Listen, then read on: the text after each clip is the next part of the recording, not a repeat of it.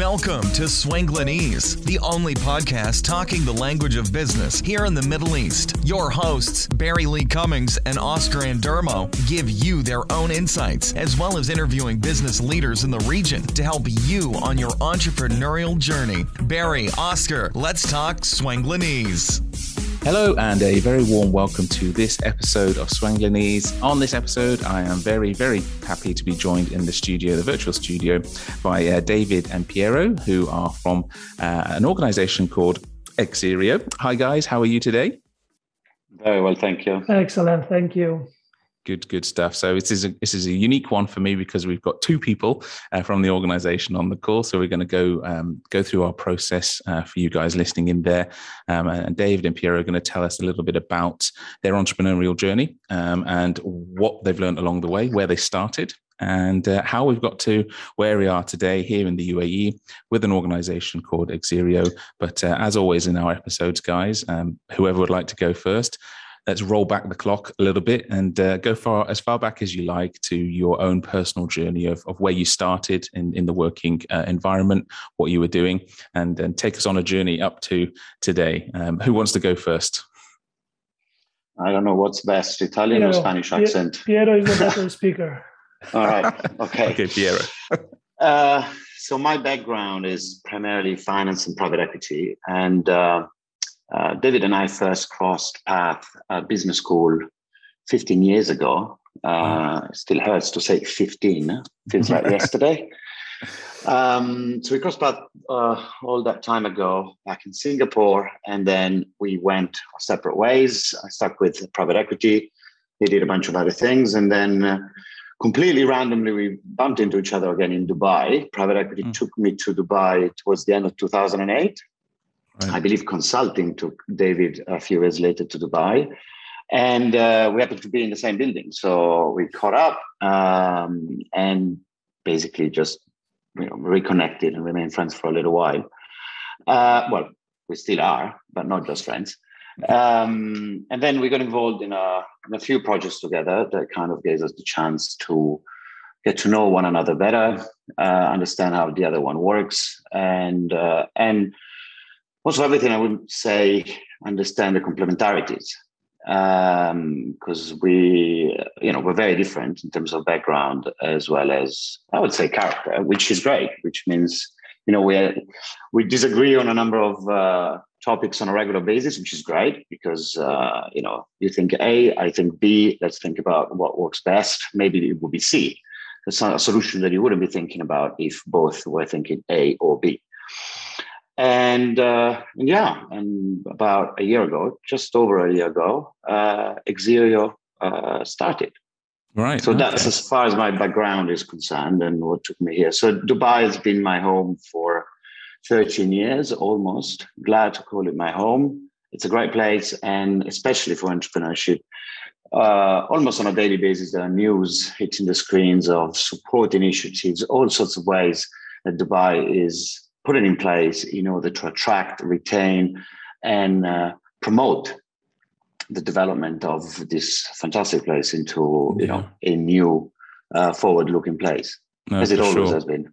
Yeah, no, I 100% agree. And we'll, we'll get into that a little bit more in, in, a second. We'll just let David do his introduction because I definitely like you to talk through some of these um, things that you've leveraged on the ground here as well. But um, David, uh, you, tell, tell us a little bit sure. about your journey so far. Yeah, so my, my background is uh, I studied bachelor's and master's in computer science, and I was in technology, and I started my career in technology.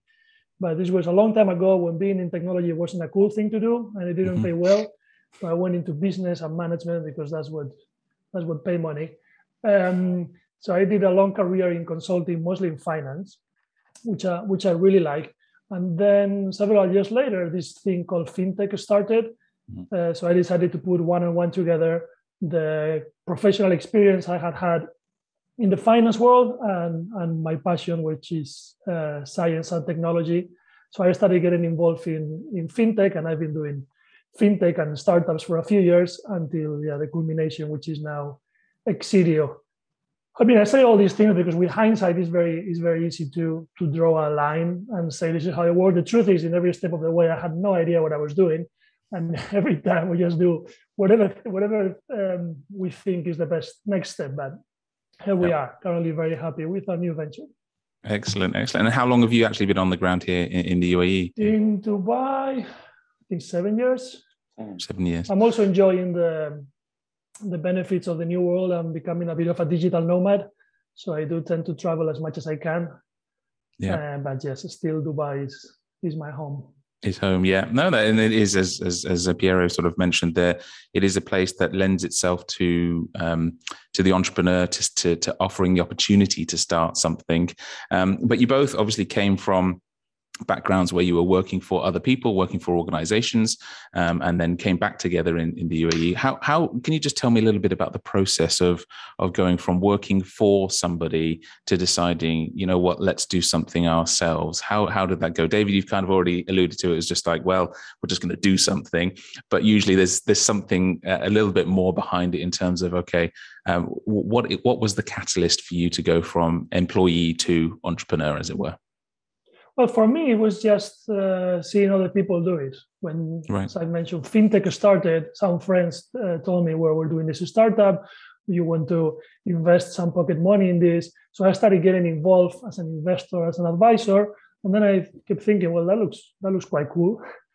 Um, so the more I got involved with the startup world, the more I fell in love with with the idea of, of creating value hmm. um, mm. that way and then once I got into it, I also love the lifestyle. So now I don't see myself doing anything else. But it was just it was just like that, the tiptoeing into into it and and realizing that this is this is an amazing way to live. Right. Okay. And in, in terms of time scales, how how long was it from thinking this is cool to dipping your toe in to making that jump? What was the kind of the, the lead time on that?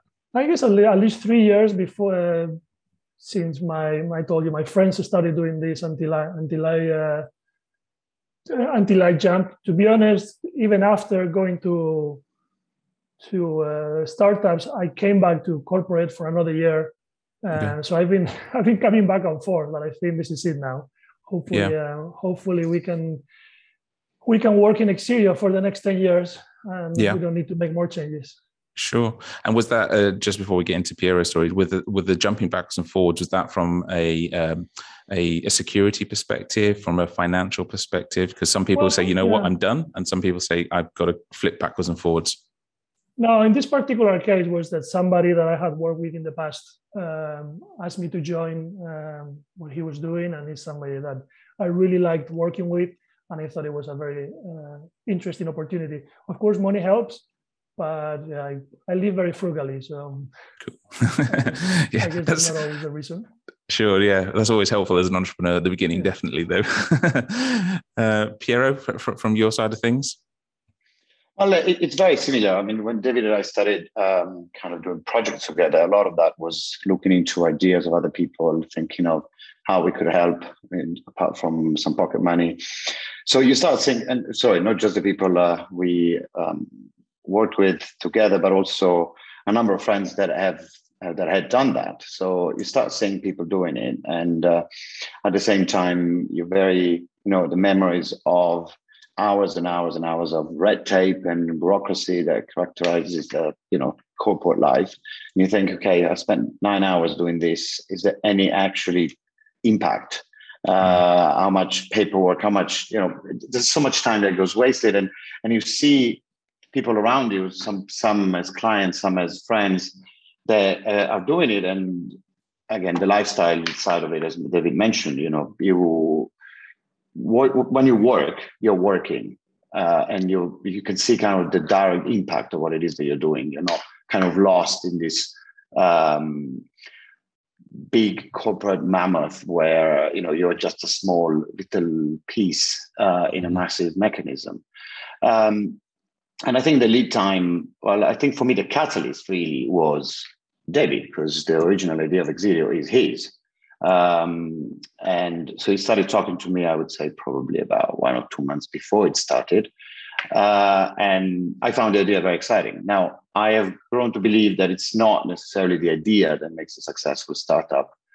Uh, I mean, the idea is a good thing to have, but ideas uh, are somewhat commodities. It's not that hard to come up with an idea. It's really the execution and whether you put the right people in, you know, together. And um, so the idea looked cool. Uh, at the moment, at the time, I, I really could see the complementarities between the two of us. Uh, and yeah, that kind of made it happen. Yeah. No, Obviously, fantastic. David did. The desire also David not to do this by himself. Sure. Yeah.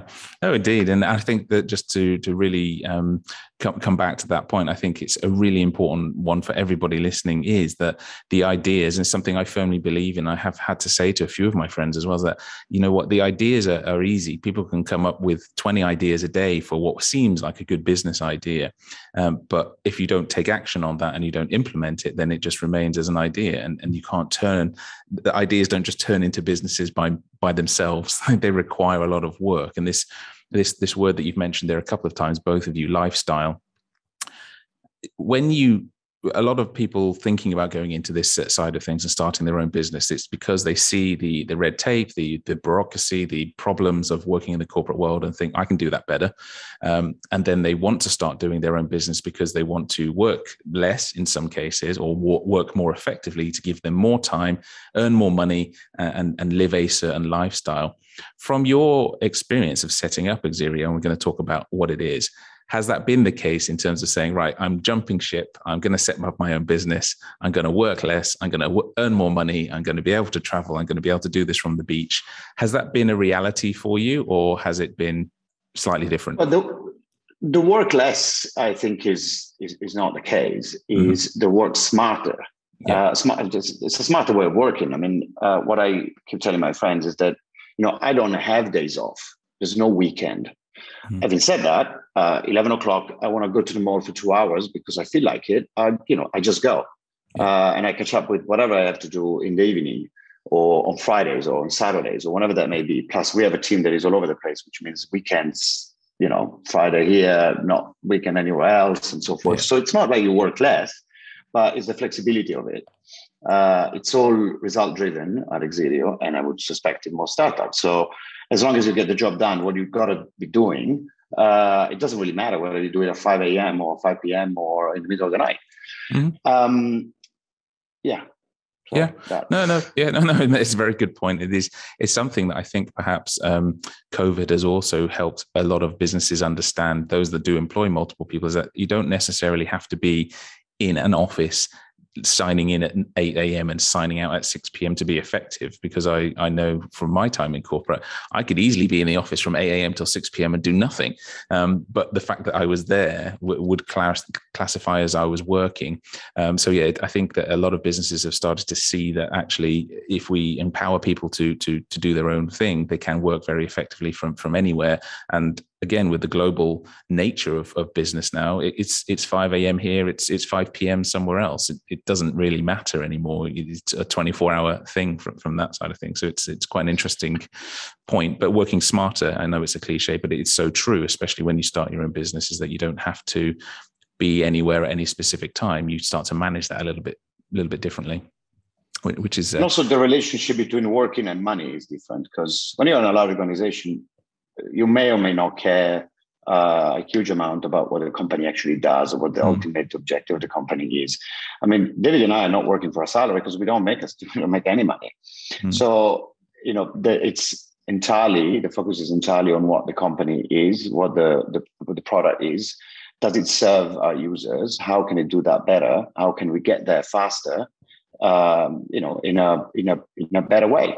So mm. it's focused on what we want to deliver rather than the money at the end of the month. Because, as I said, at the moment, there isn't any money at the end of the month. Sure. Yeah. Which, again, I think is a very valid point for, for people to understand is that at the beginning of this journey, um, there often isn't anything left in the, in the account for, for you as the owner to take out. It's all going back into the business. It's all about building that business. It's all about investing in that business.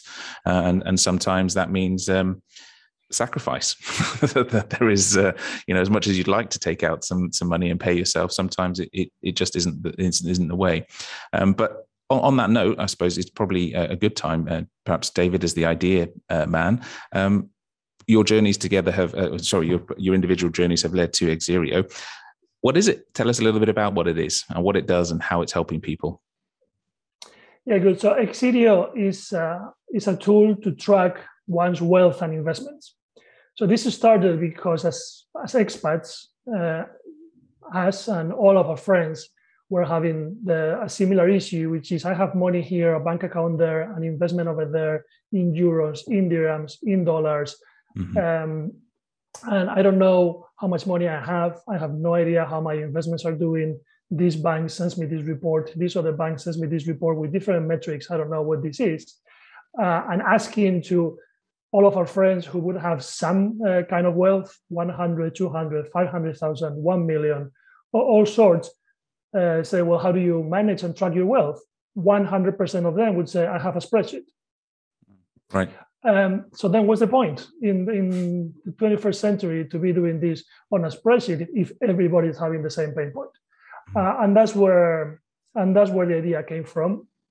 We we did look at things that exist out there, and there are a few solutions out there, but they're mostly uh, domestic or the national. They have their work in one currency, um, and that's it. If you have uh, if you have wealth or an investment portfolio that includes several assets, several currencies, there wasn't anything good out there. So we decided to build it, mm. uh, and that's it. That is the, the problem we're we're trying to solve.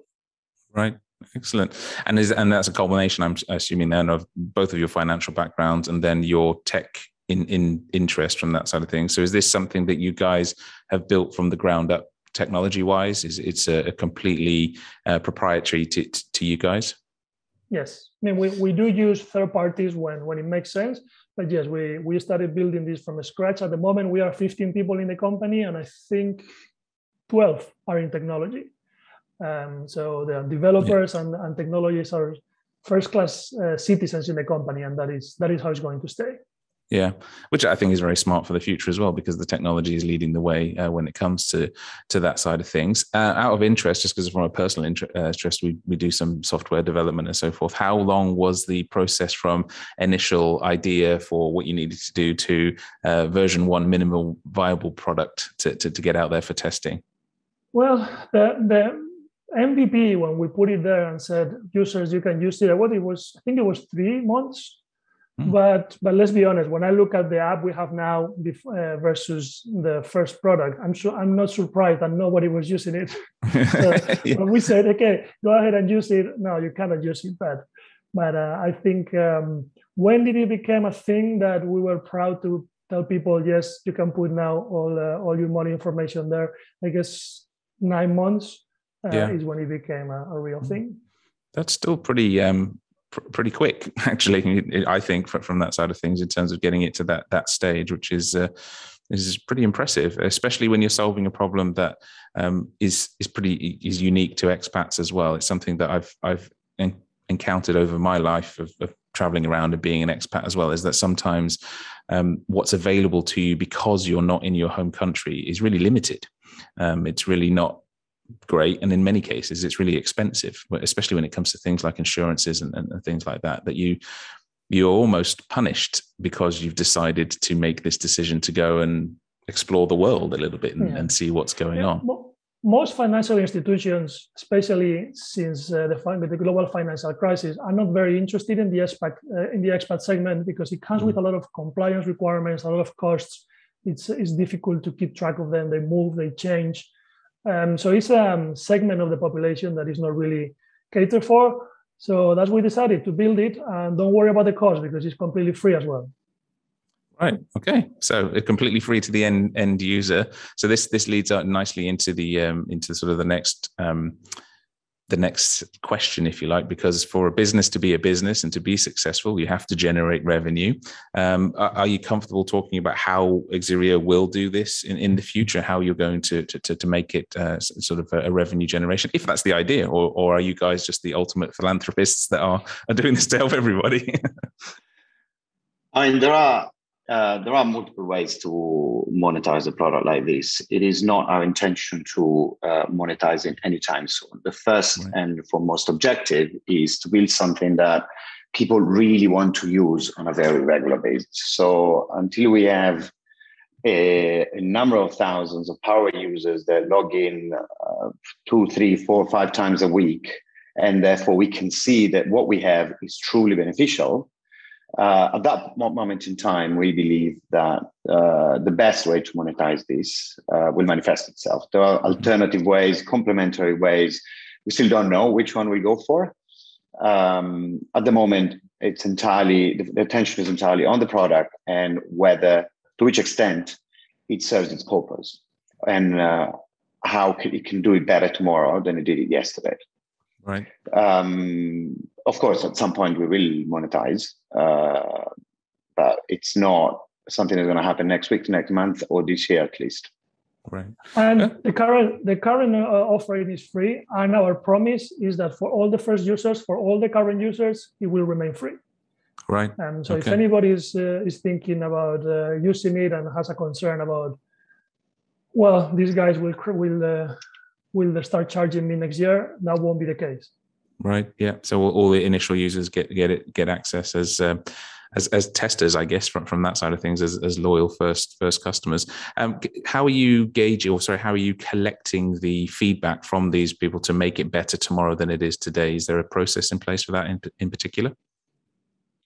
Um, yes, I mean, I, we do sit down with uh, uh, well, when possible, we sit down with users. Um, mm-hmm. Some of them have had an experience with it already, and we just take notes of, uh, um, you know, whatever things didn't quite work or were not quite clear.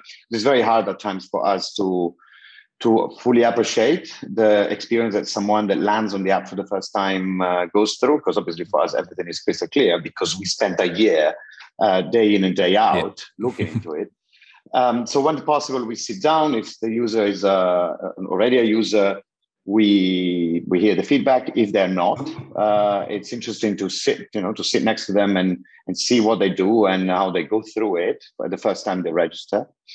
Uh, we reach out. Not only interested, it's incredibly frustrating. You want to kill the user and say, "How can you not get this?" Yeah, hundred percent. It's so easy. I didn't want to. and uh, we reach out to people by email uh, with uh, not a lot of replies, but I, I, don't blame them. I don't reply to these mm-hmm. kind of emails either. Uh, and then we'll, you know, we try to look at the behavior based on analytics, obviously all anonymous, but to see what, um, you know, what works and what doesn't. Mm-hmm. We do spend a lot of time thinking of ourselves as users. So when we don't have an answer, we think, okay, so how do I want it? uh, of course, you always need to check and get feedback. Sure. Because without yeah. feedback, you're going nowhere. Yeah, yeah, and, and, to your point there, David, it's, it's always interesting. Again, personal experience of going through this is thinking how uh, in my mind, this is so simple and straightforward, and yet somebody else ha- is the ability to to really get confused and, and not understand what to do next, and and doesn't get that that that button is what you press, even though it says press this button now. Um, it is it is extremely frustrating, but I think that's also a big part of um, of being a, a, business owner, especially in the tech space, is that our own understanding of what's going on is is not really the the focus anymore. We have to kind of get ourselves out of our own head and and literally come at it come from a completely uh, blank slate because as as you're experiencing, people are doing that, and um, whilst it makes sense to us, to other people, it just looks like completely foreign and weird and um, you know confusing. And uh, even though in our mind when we're looking at it you're thinking this this can't be that confusing surely. Um, but it is. And uh, and that that frustration which is why i asked the question about the feedback loop because i think it's great. I think it's a great company um, approach to want to be better tomorrow than you are today. Same for personal uh, as well. Uh, but trying to get that feedback especially in um, a world of um, emails coming out and too much information and asking people to give back to you, even though it's for their own benefit, is is sometimes really difficult to get that kind of to get an answer out of them. Yeah, and uh, on that point, I think both David and I really agree that we don't want to pester our users. Mm, uh, yeah. We don't want to, you know, the last thing you want, at least the last thing we want, is I sign up for something because, you know, I don't know, I've got to take a look, and then from that moment on, I get emails and emails and emails and emails. Like we don't do that. Uh, mm-hmm. We don't do that because, you know, if you're interested, uh, great. I will send you, we will send you an email when you register. We'll send you an email a couple of months later, but we're not going to start pestering you because we don't want to be pestered. Yeah. Um, so you know, again, it remains to be seen how valuable it is to, in my opinion, at least, to to spam uh, anyone that has given you their email address. But uh, we don't think it is. No. everybody, everybody seems to be offering calls these days. Yes. Whatever, whatever one registers to, there's always so we jump on a call. So no, I don't want to have a call. That's that's one hour of my time. Why would I want to have a call? Mm, yeah. that, that, seems to be the modus operandi of uh, of many companies at the moment. It, it is, and unfortunately has been, especially here in the last 15 years I've been here in the UAE, the idea of um, us meeting at a, uh, a, a, networking thing, for example, or an event, and we we talk about it and we exchange business cards, and the next thing I'm being bombarded by your company by spam, effectively, um, and at no point did I expressly give permission to be added to your database and, and spam to death. But it is unfortunately very very common here, which is why I think it's even more important that we get our technology offerings correct so that people can can close the loop themselves without us having to actually um, pester them. Is that they're, they're thinking you know what? I would like to give this feedback to this organization because i really do like this uh, app and this service I just wonder if they could do X, or I just wonder if Y could happen. And that's actually a far more valuable feedback loop anyway, because then you've got it coming from people who are genuinely interested, who are using it, and uh, and then are perhaps seeing something that, um, to, to your point, Piero, when you're in it, we're in it, and we're seeing it all the time. But then a fresh pair of eyes comes in and uses it, and for ninety percent of it, they're like, yeah, yeah, that's great, that works, that's well, and then they just say, but could this happen? And it's uh, I've gone through this process myself, and it's like somebody just shines a light, and you think, oh yeah, that's a really good idea. And and it's easily done. It's something that can be easily fixed and, and, and built into the the offering. And uh, and it just makes a big difference. And we uh, we wish we got more feedback. So uh, we really and we really mean it. Um, mm. whenever we the, the two priorities in our company are, are number one are security but number mm. two is uh, user feedback. So whenever a user communicates with an issue everything else uh, stops. And and that is the priority yeah. it's, it's just so valuable to have uh, that input. Yeah, yeah, agreed, agreed. And I guess um, for you guys, I, I suppose as I, am come from a digital marketing background as well, so it's also how you incentivize people to give you that feedback without becoming that company that's spamming people with offers all the time to to try and get that kind of thing. But I think this is also a valid point that at the end of the day, we live in a transactional world, and if we want something from our customers, then we have to give them something in exchange. Um, and un- unfortunately, this is again just my personal opinion, even providing them with an awesome app and service is not enough to get them to give the feedback that we want them to give. There, there has to be something um, even extra on top of that, especially when it's constructive feedback. Because I, am sure you've probably experienced this, and correct me if I'm wrong, is that people are always willing to give you negative feedback, um, but they're not so keen to give you positive feedback um, in terms of how you can, uh, how you're doing something well, and maybe there's a way to build on that. I suppose that's actually a question. Has that been the case? Do you, do you, do you, do you experience that yourself, or has that not been the case for you guys? Um, we've got all. I mean, we've got all kind of feedback. Some, you know, some more constructive than other. Um, I think the starting point, anyways, that the biggest critics of these apps, uh, of this app, are ourselves. Actually, me. I'm the one that is never, never, never happy. I mean, it's. I, I, I've got to give it to David. Whenever there's a, a, big milestone that we reach in terms of development or whatnot. It's, it takes a moment to stop and and kind of pat everybody on the back for the following like three to five minutes. Uh, for me, it's not good enough ever. Uh, mm-hmm. Which you know is I suppose can be frustrating for the people around me, but um, it's just you know development is gonna is endless, right? So you, you're never gonna say, okay, this is it, this is the app. Now let's move on to something else. You keep on tweaking, changing, adding, modifying, removing. And um, so, yeah, we have all sorts of feedbacks, um, obviously from close friends and, and, and people that you know kindly sit down with us. Uh, the feedback is very constructive, but again, that's the easiest one to get because they're friends. Mm-hmm. Uh, and sometimes we may not necessarily be the most valuable because they may be they're trying to be delicate. So you know, I don't want to yeah. offend you. Mm-hmm. While we say in every possible language, be brutal. If you think this is rubbish, Yes, great. It's rubbish. Tell me why. Hmm. Uh, and you know we'll put all our best efforts to make it less rubbish tomorrow, and ideally great next week from your point of view. Um, so brutality is necessary in feedback sessions. Yeah. Otherwise, it's pointless. Yeah, no, hundred percent agreed. Uh, uh, I think that, that there's also a very good point that you've made in there for a lot of uh, potential entrepreneurs is that it is easiest to get feedback from friends and family, but it's not always the best feedback to get because there are um, people that want to not hurt your feelings and, and, make you feel good about it and say, yeah, this is great, this is fantastic, it's the best thing ever. But actually, that's not helpful when it isn't. Um, and so sometimes the feedback from complete strangers is actually the most valuable feedback because those are your customers and they're not going to hold back with um, any worries of hurting your feelings, uh, which in the business world, exactly right. You need that. It's it's it's not about your ego uh, and uh, and and feeling good about it because if it is rubbish, you need to know it's rubbish faster so that you can not make it rubbish anymore. Exactly right. Or decide that you know what this was a good idea, but in implementation something's not happened correctly because the feedback that we're getting is it's not fixing the problem. And that's also very important is that the only way you can put something into the, the market and, and be successful is you've got to fix something that's an issue. You've got to fix somebody's problem of what is that problem. And if you're not doing that then you, are not really you're not in a business. That, that's the other point that I, I sort of try to make to people is that sometimes that these things are good ideas but then even in implementation they're not a business they're a hobby uh, because you've got to be able to get to that point where, from a business definition, that your product is is solving a problem and that people are willing to pay you somehow. Somebody along the, the, the line is is is willing to pay you for that that problem solving um, service.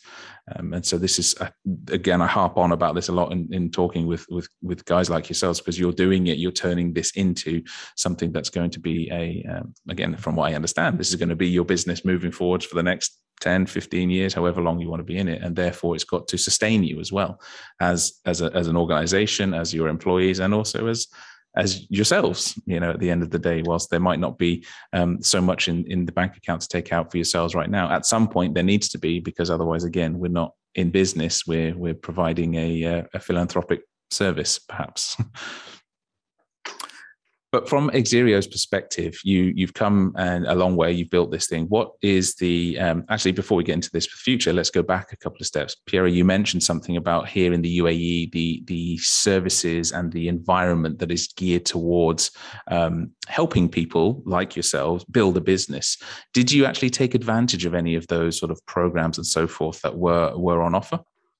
Uh, we haven't yet because, uh, as a matter of fact, uh, we're not yet structured uh, as a corporate. Right. Uh, the focus has been since day one, you know, all time and money goes into the development of the product. Mm-hmm. Uh, however lean the process of setting up a company and and everything that goes with it may be in whatever jurisdiction, it's still a distraction from uh, from the actual service that you want to provide. I mean, the distraction in terms of time and in terms of money.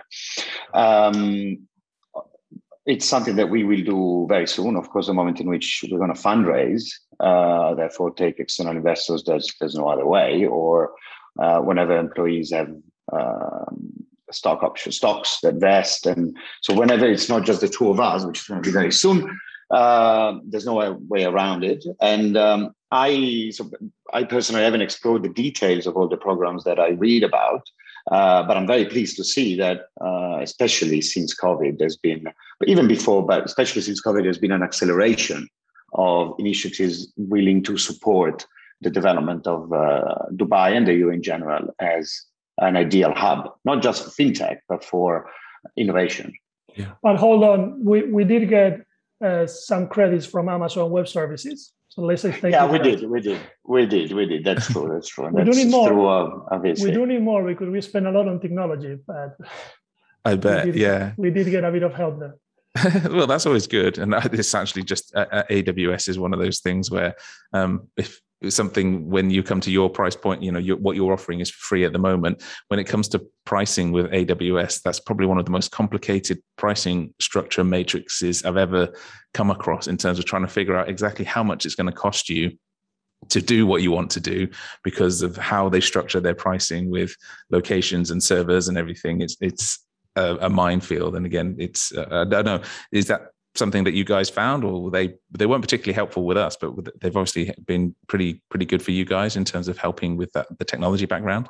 Well, they were they were helpful in, in giving us the credits, and and the technology works very well. But the truth is that AWS work in a very organic uh, way. Um, so it's not the most user-friendly platform, mm. and as you say, for cost is really difficult. I spent uh, a few hours yesterday trying to see how we can save some money. We're still in uh, in the free tier and with the credits, but yeah, in a few months, uh, for the level of complexity that we've built already, this is going to get really, really expensive. And yes, it's not it's not the most uh, user friendly um, platform ever. Yeah, but it does work very well. That, yeah, that, that's I guess that's the uh, if it does work very well, it doesn't have to be the most user friendly. Uh, is the lesson I guess they're teaching us from that side of things. But um, so then um, moving forwards for you guys, you, are obviously building your, your your your user base at the moment. Um, you're getting people utilizing it. You're offering this as a free service for people. So there's no reason why every, everybody should be using it effectively and uh, to, to get on it to help manage their wealth.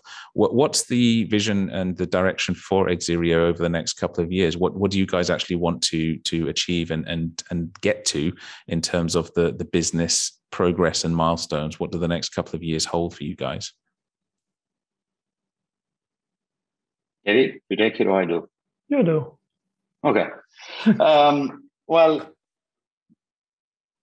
I believe the key thing that we focus on today, tomorrow, next week, next month, and next year will be again through iteration to keep improving. Uh, again, being the biggest critic here, I you know I'm, I'm not happy with it yet.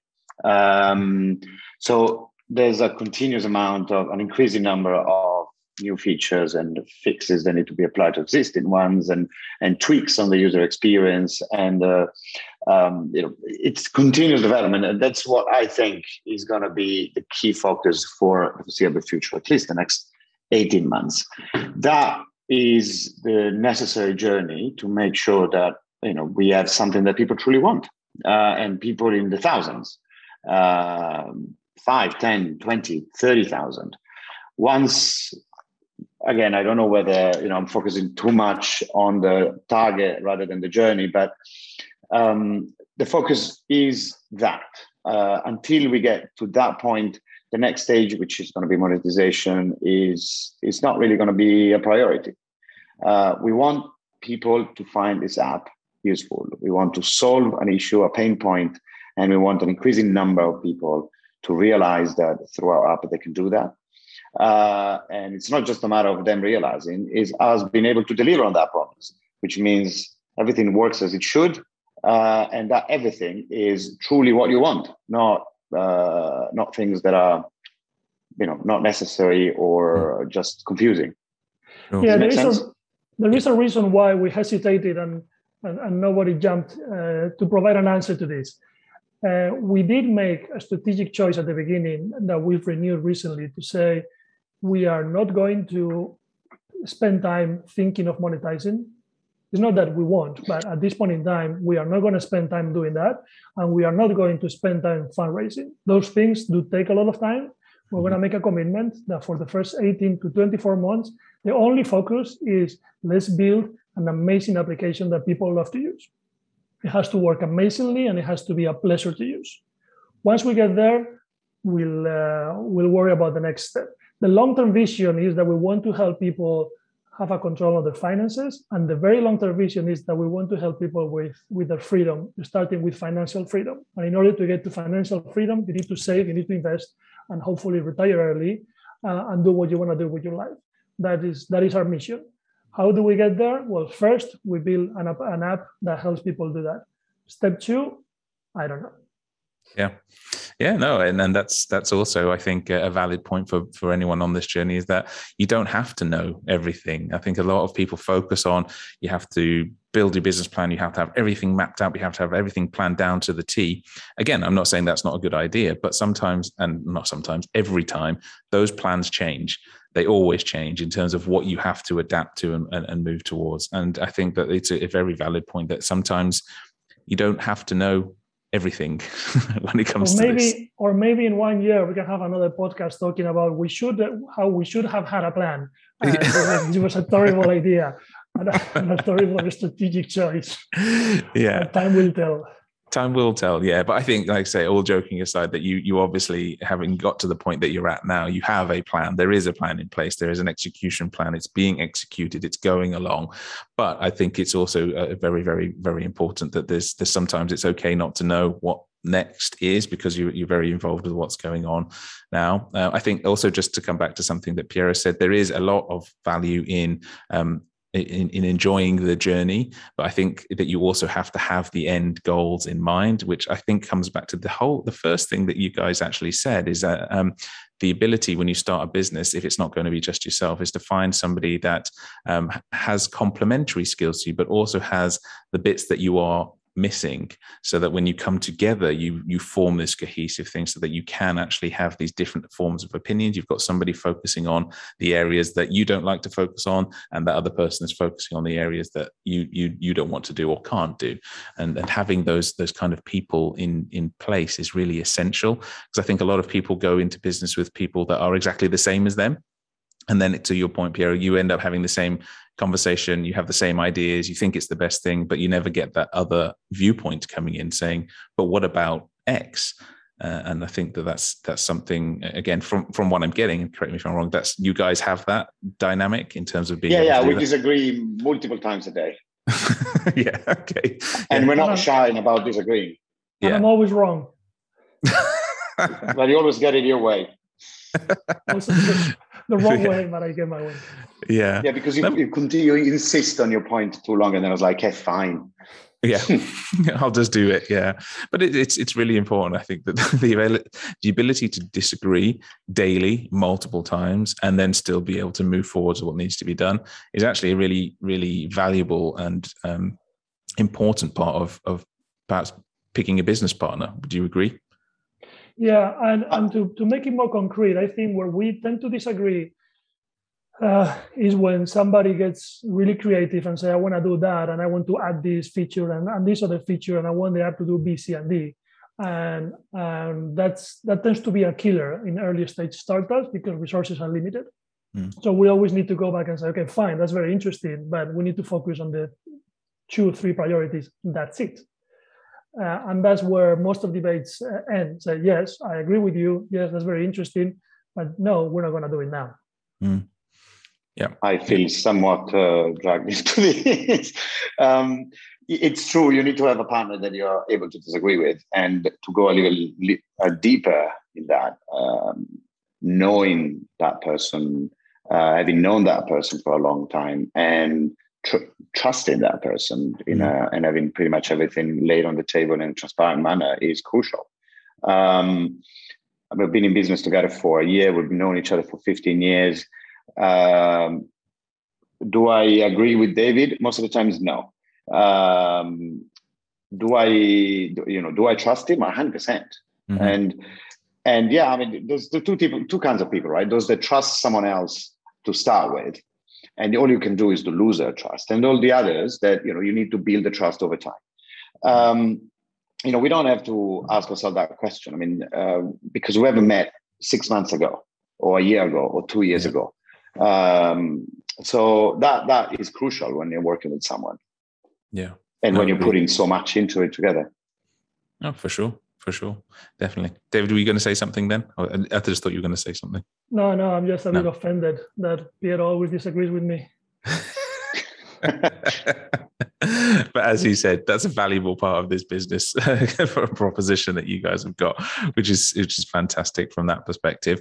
Um, just something that um, I like to focus on for, for you guys as individuals now in, in this business is that making the decision you, you've, you've got that trust you made the decision to go into this. Um, it's a lot of work. There's a lot of things that go on. Um, can you both uh, in, in turn just tell me a little bit about how you keep yourselves as as entrepreneurs as individuals um, focused in on what you're doing. So more, more from the self-development perspective, how you keep yourselves um, motivated, how you keep yourselves in, involved, how you keep learning if you're doing that. Um, I guess the, the question is, what, what is it as individuals that you do to keep yourselves um, really focused and dialed in on what you're doing? Whoever wants to go uh, first. well, I listen daily to David's wisdom quotes which uh, comes from fortune cookies, in my opinion, but allegedly they come from very reputable sources because it, I don't know what, how it does it because uh, you know we're on a different time zones right now, and then for me it's late or, or, for me it's very early. And for him it's like middle of the night. I send a message he replies.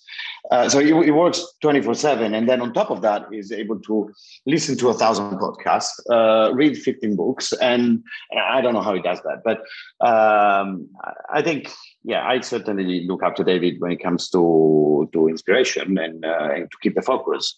Um, he's I don't know whether he looks up he looks to me for that, but he certainly has uh, finds time to to find external sources as well. But I, I won't speak for himself.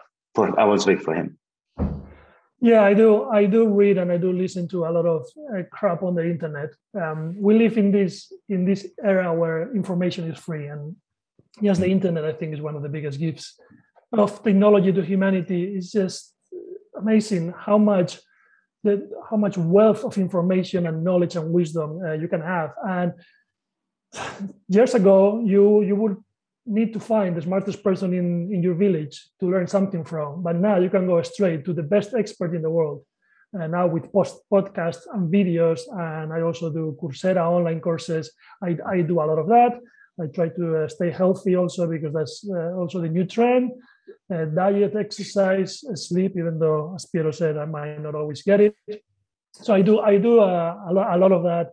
Uh, probably sometimes a bit too much. I do, I do read a lot of startup crap, and that's where I get my fortune cookies from. but, uh, but yeah, then it's good that Piero keeps me keeps me real and says, okay, fine, that's uh, all your uh, Silicon Valley fantasy and crypto anarchism is fine, but but we need this thing to work.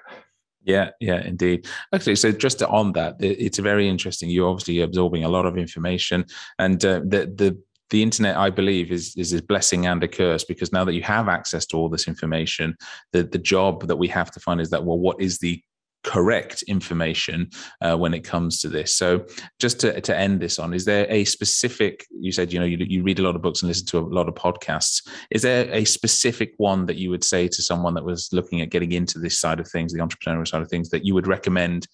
to listen to to read as you know what it this is the one that you would always go back to as almost your your trusted resource if everything else went away this would be the one thing that you would want to keep yeah, I find that in most most sources uh, go through a period where first they publish something really good, uh, and then um, that is great, and then out of that fame, uh, they publish uh, a lot of useless stuff.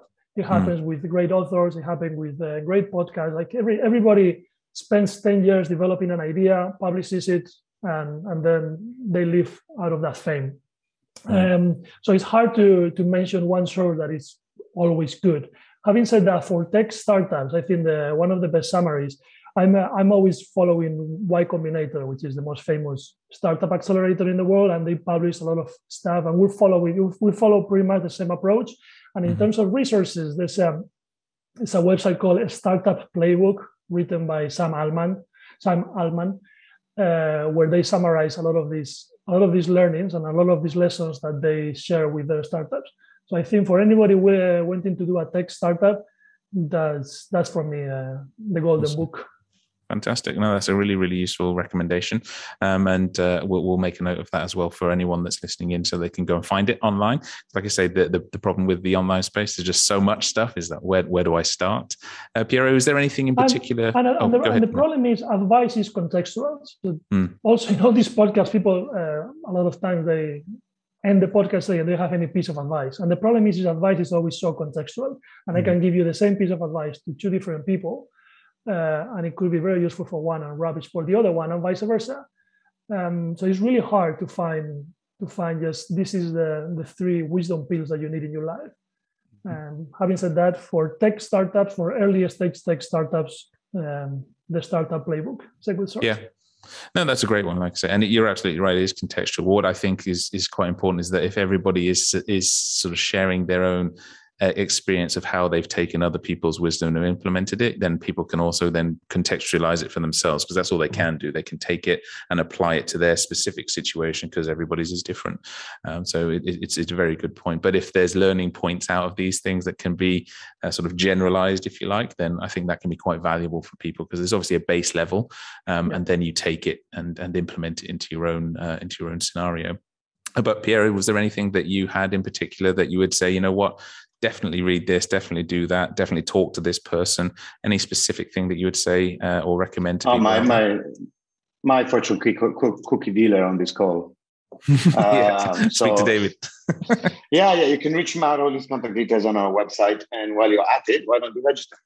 Yeah, good idea. Good idea. Good advice, and a great way to end this uh, particular episode. That's good marketing, Piero. That's good marketing there. Um, thank you very, thank you very much, guys, for taking the time to to be on this. I really appreciate it. Thank you very much. Thank you. Thank you. And to everybody listening in, thank you very much for tuning in. As always, if there's anyone else that you would like us to have a chat with, then please do drop us a line at wishlist at swenglanese.rocks. Thanks very much for tuning on on this one, and we'll see you on the next one. Thanks very much. Bye for now. Thanks so much for listening to this episode of Swenglanese with your hosts, Barry Lee Cummings and Oscar Andermo. We'll catch you next time.